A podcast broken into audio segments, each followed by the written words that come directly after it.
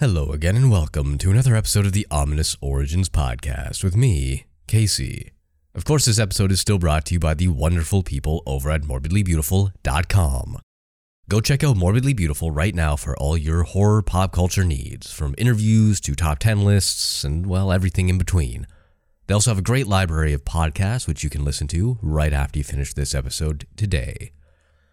Before we get started, I do have a brand new review to read for you, and it comes from Fur Baby Mom 1219 on Apple Podcasts. It's a short and sweet one. It's a five star review that says, I like ye. Real nice, short info cast. I dig it. Thanks, Fur Baby Mom. That means a whole lot. And if you do want your review read out on the podcast, do leave one on iTunes, Stitcher, or wherever you get your podcasts. Like I said, all five star reviews will be read out on the program. Now, on to today's episode. I have an interview for you. Yes, another interview.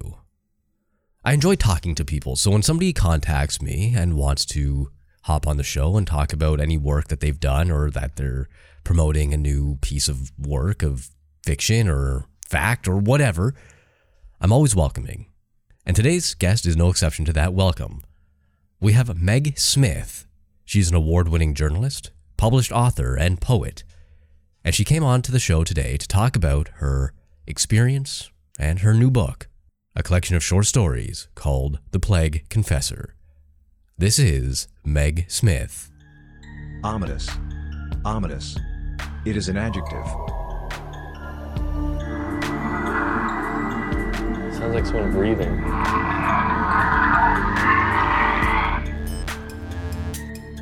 Ominous. Alrighty, I'm here with Meg Smith. She's a writer, journalist, all sorts of creative things, and she just released her very latest short story collection called The Plague Confessor. So thank you for coming on the show and congratulations on the release of your latest publication. So, first, what did it feel like when you found out that your work was getting published? What were the emotions that were going on inside your head? How were you feeling? What kind of elation was it? I think a lot of people want to know that, considering there are quite a few aspiring writers out there. So, just share that emotion with us. Oh, well, definitely there's a lot of emotions um, that go with that, um, with publishing any kind of book for sure.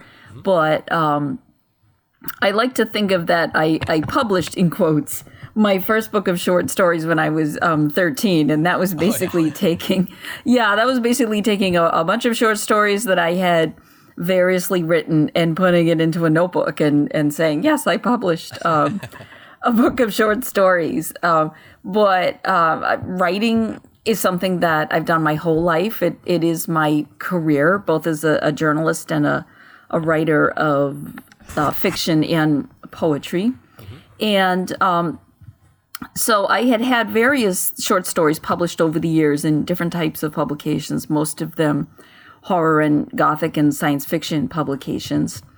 And I knew that I really wanted to, as a grown up, as you will, um, put out a collection just as I had done when I was a, a kid, when I was 13. Mm-hmm. So um, the title of the title story of this book, The Plague Confessor, I actually wrote um, two years ago. So pretty much well before the, the pandemic with which we find ourselves in. But with all of the emotions and, and all of the experiences that people are going through during the pandemic, it definitely made sense to me that this should be um, the lead story for this book. So, um, and even though it takes place during the Middle Ages, during the Black Plague, uh, it was important to me, even though these are works of fiction, to also present something that would resonate with the times that, that we find ourselves in. There's no denying that the book is very, very topical, given the name of it and what's going on in the world right now what with the pandemic and such. Now, I want to ask was that a conscious effort to release something called The Plague Confessor during a pandemic, or was it just kind of a coincidence? I think it was honestly um, just a, a, kind of a coincidental thing, just the, the course of, of events in um, our history that we're living in. I've always had, I should say, I've always had an interest in public health. Both my parents were in nursing. And um, my late husband was a scientist, and he was in public health administration for a long time. And um, so the effects of public health, in, including the effects of, say, a, a, mass illness or a pandemic, such as the coronavirus, and uh, the consequences of that, both in, in terms of people's health, but also the the havoc that it can wreak on society. I think that, that that's something that I've always been interested in and always studied. Um, and I'd done some research on the so-called Black Plague taking place in the Middle Ages, mm-hmm. and I wanted to craft a story at that time about some of some of the interesting things that happened.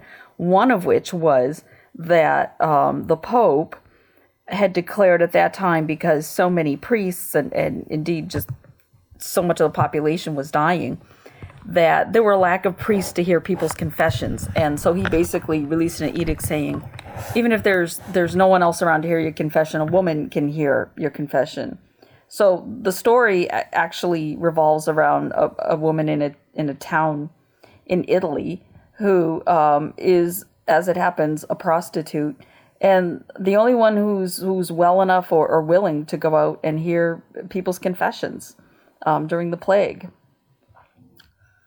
So I think every um, just as we saw in the AIDS crisis, and I think to some extent as we're seeing in the coronavirus crisis, um, there were populations that tend to become marginalized. Mm-hmm. We're hearing a, a lot about um, this illness um, afflicting certain vulnerable populations um, and in affecting in disparate numbers uh, people of color. Mm-hmm. So I think uh, one thing that a, a, mass epidemic brings out in relief uh, are the vulnerabilities of our population and certainly the inequities.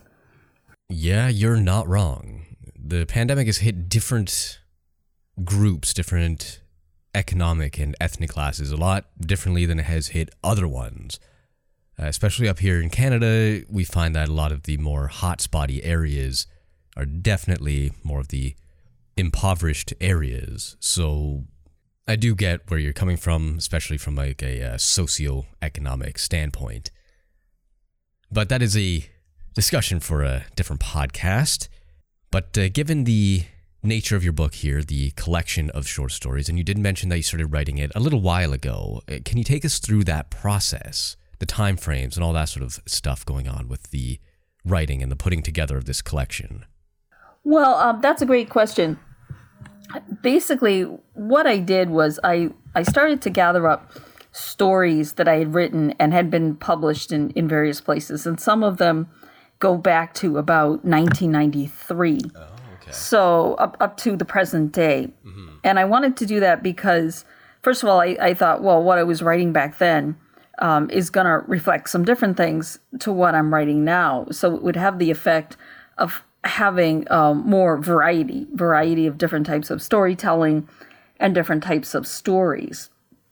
Well, of course, um, even in that amount of time, a lot of things have changed. For example, some of the stories that that I wrote um, were written in a time when most of us weren't texting. or, um, or, or that, that technology wasn't affecting our lives um, to the extent that it is now. Right. So for those stories, I kind of I wanted them to still be true to the times they were written in, um, but relatable to now. So in some cases, I um, tweaked them a little bit to put them in some um, historical context. For example, there's there's one story called Kites, which takes place during the um, the Bo- the Bosnian War and and the ethnic cleansing um, atrocities that took place. Well, that was in the early 90s. So there was a case where I basically um, just put an, an introductory sentence which stated that this was happening.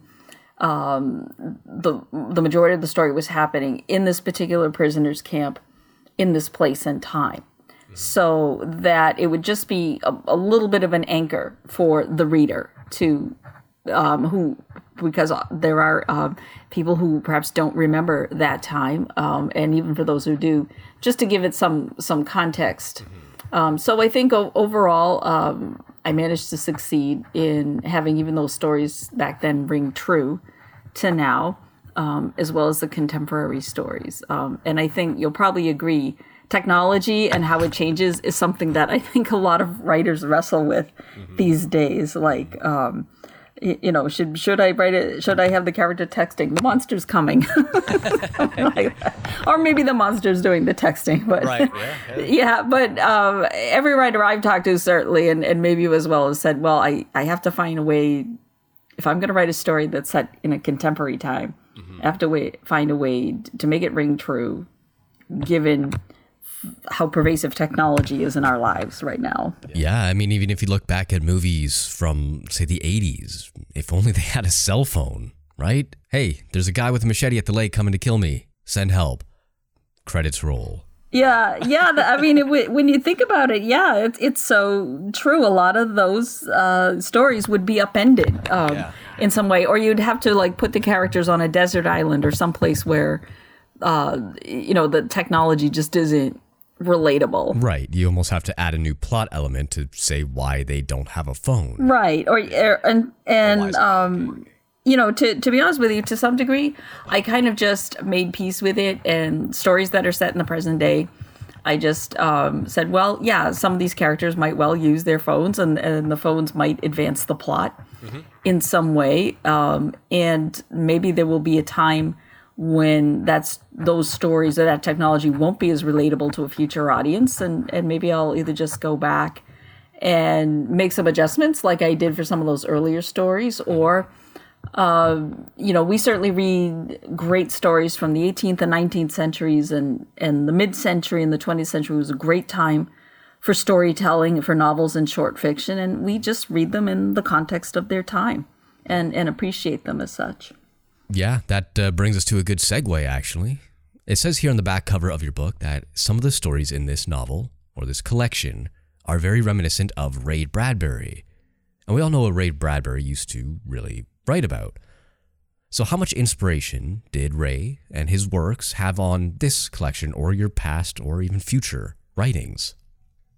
Well, um, Ray Bradbury definitely um, was and is um, a great influence to me and one of my favorite writers. And uh, talk about a, a writer who was writing in a certain place and time, uh, whose work still rings true.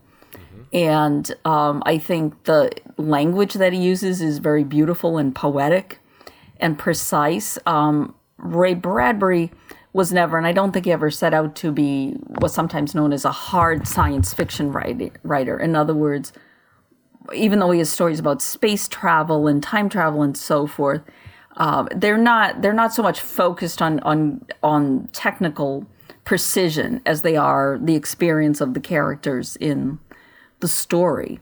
And I would say for sure, I, I read the Martian Chronicles when I was about 13. And I really loved the idea that you could write a whole novel that was an assembly of short stories, because each chapter in that book is a short story that could stand on its own. Right. Um, and that's something I and I certainly have tucked away in the back of my mind. I, I actually started writing over the years various um, vampire short stories that were published in different places, and so that's kind of on my homework list to put that together um, in a novel. But I would say the Ray Bradbury is a great influence to me as as and I owe a lot to him and many other writers. The writer's obligation is still to create their own work, their own voice, and um, and certainly be inspired by those earlier voices. Edgar Allan Poe is, an, is another writer that um, that I love. Um, but the challenge I think that those writers put before us is to create our own vision um, and our own story, and and maybe hopefully we'll we'll be inspiring to a future generation of writers. That would be great. Yeah, you never know who might be reading your works and who you might inspire in the future. I mean, who knows? Maybe somebody picks up your book on Amazon and inspires them to write, and they become the next, oh, I don't know, uh, Bram Stoker Prize winning author. You just never know. Well, that would be a great one. Um, and and I, I hope you'll let me um, interject a little bit because um, I have to give um, a shout out to Bram Stoker in, in particular um, because I'm a first generation Irish American. My mom is from Ireland. Um, my dad grew up in Charlestown, which um, was very much an Irish American enclave of Boston. And um, so to me, this was a pretty potent um, cultural setting. And um, Bram Stoker, um, as the author of Dracula, was Irish. He um, grew up in a place called Clontarf. He was born there in 1847. And um, when I was in Dublin, uh, two years in September two years ago, I, I took myself on a little walking tour of some different things in Dublin that I wanted to see. And of course, one of those things on that list was a house that Bram Stoker lived in. so um, definitely from a cultural heritage standpoint, um, I'm very proud of, of the whole of the Irish literary tradition. And I'm definitely proud as a writer of, of horror and speculative fiction that um, that it was an Irishman who penned um, a novel Dracula that's never gone out of print and has inspired and so many writers and artists and so many mediums too. Um, so I definitely have to uh, tip my hat to um, what I humbly think of as a literary ancestor, Bram Stoker. Yeah. Uh, we all know inspiration plays a huge role in anybody's creative works. So, how does your past work in poetry inspire your fiction stories, your short stories, or any novels that you may have cooking up in your brain? Well, I think um, I've always been a lover of poetry, and a lot of my writing, in fact, is primarily um, poetry. But I think one thing that poetry does is um, it can train both the eye and the ear of the listener and the writer. Um, because in poetry, generally speaking, there all the words have to do some kind of work and and I actually think about that as a newspaper editor and writer it that very similarly although in a different medium every word um, in a poem has to be doing some kind of work because you're somewhat limited um, in what you're going to say and how you're going to say it and um, also poetry when it's read aloud allows you to really hear how words sound and how they work together um, to convey to the reader something that the reader's going to relate to, but is still said in an original way. That to me is kind of the challenge um, of poetry. And I have um, I have five um, poetry books out, um, and I'm very proud of that. And I'm also kind of humbled at um, the ability and the opportunity to do that. And I've had a lot of poems published in different publications and journals over the years, and, and now, of course, online as well as in print. And so I think um, even if someone doesn't really set out to be a career poet, writing poems, it seems to me, is is actually a good way to, to kind of train oneself to organize words and organize thoughts, and um, and it can be helpful um, even if someone considers themselves mainly a writer of prose or fiction, um, because in in fiction as well, all the words should matter and all the words should sound like they go together, and you should be saying something uh, original in that story that the reader relates to, but you're still saying it to the reader in a way that's like new and unexpected. So I, I actually think the two disciplines of poetry and prose go to be- go together very well and can help each other. Now, that's very well said. Now, we've mentioned a few times as well that you are also a journalist and you work out of Lowell, Mass. Is that a place you're still working out of? Is that kind of your headquarters? What's the uh, the story with that?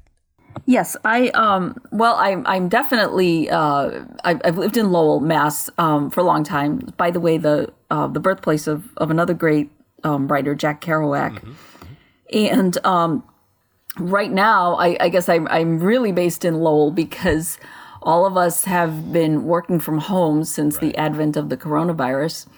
The um I and I did get my start at the the hometown paper here in Lowell, the Lowell Sun um, as a freelancer. And um, currently, I work for um, a group of newspapers that um, includes a lot of suburban weeklies for many of our local uh, cities and towns.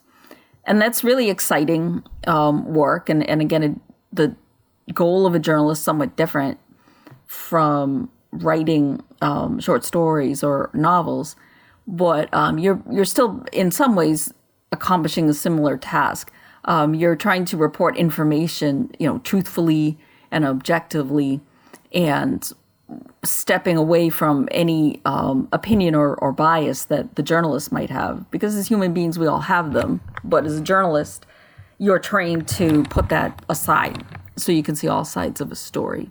Right. And um, it's a challenging time to be a journalist, but I still love it. I've been doing this work for about, for, um, it'll be coming up on 30 years in November.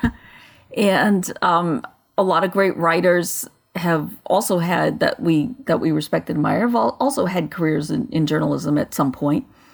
and um, so I feel a kindred to them as well, and and I feel a great responsibility in telling us in telling a story in the medium of journalism in a truthful um, and faithful way. Now, you started writing very young. Around 13 years old, you said you published your first little creative work. And then you transitioned into journalism. What was the correlation between writing fiction to journalism? Is there any? Was it just sort of a happenstance thing? Tell us how journalism and your creative writing kind of blend or work into each other or whatever the story or the case is there.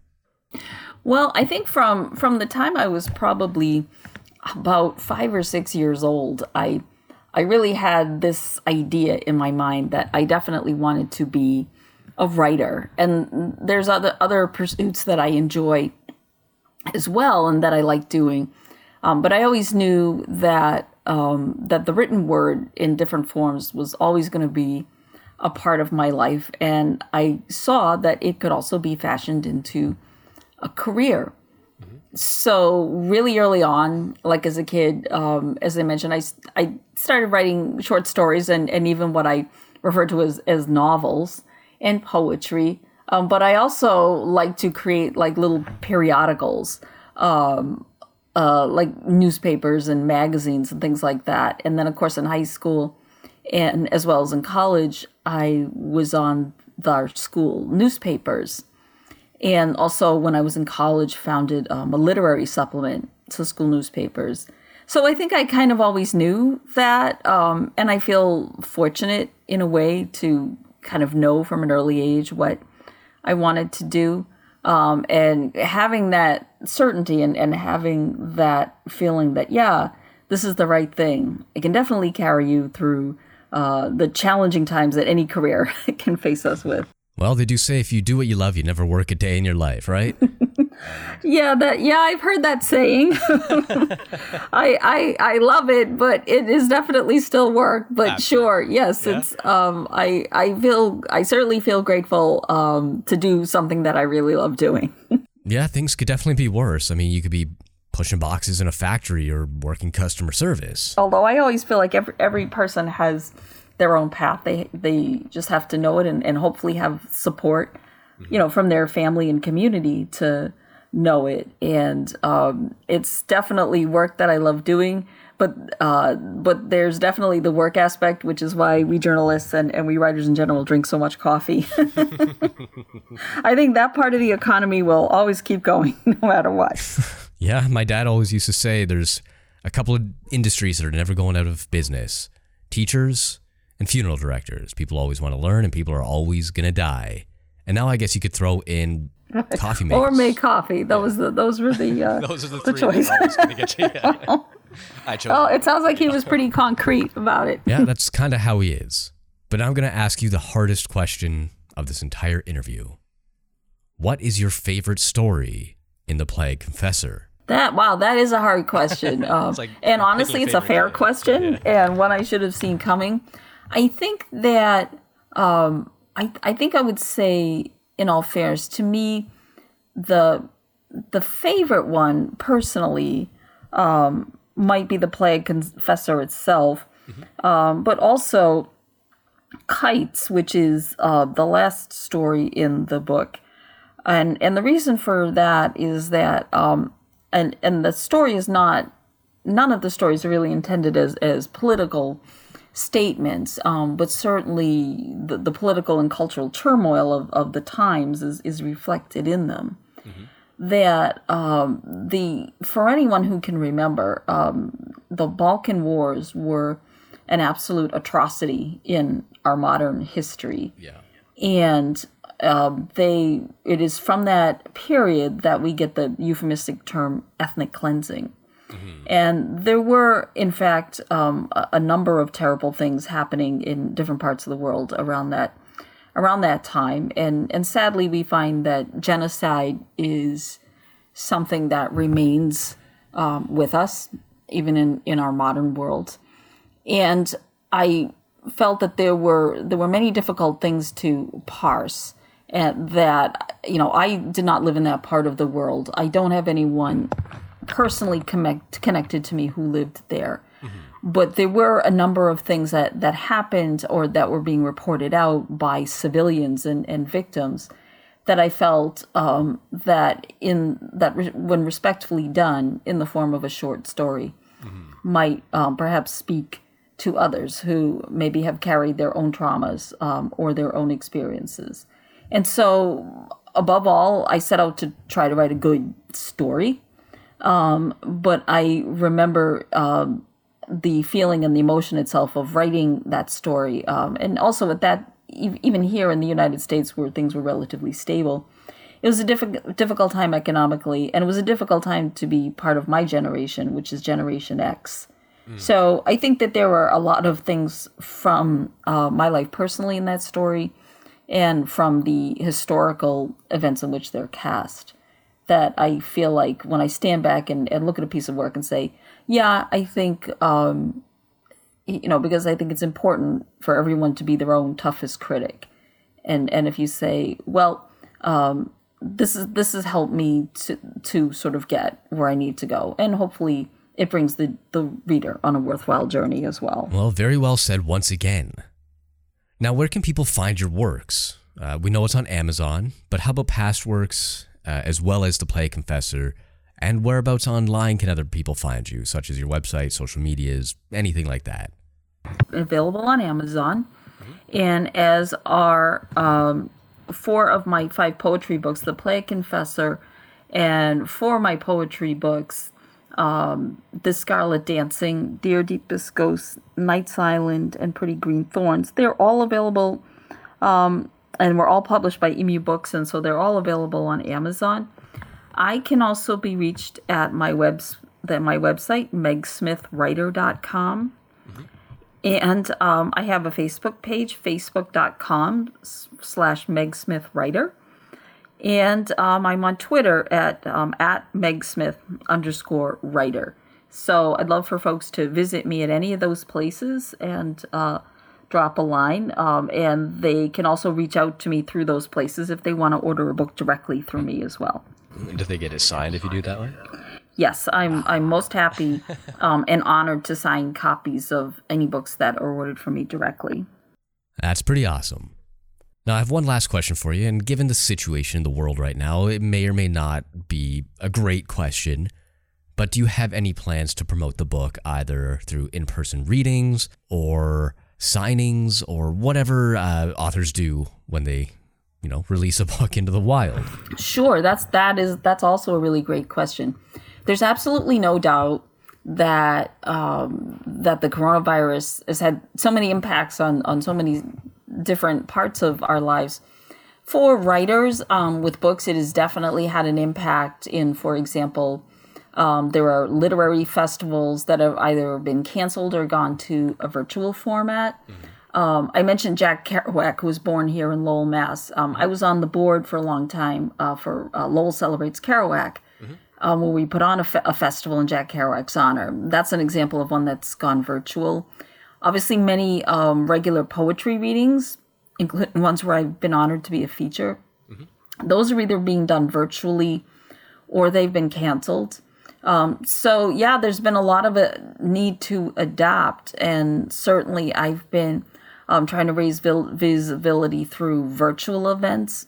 Um, I've been featured and will be featured in some upcoming virtual poetry events.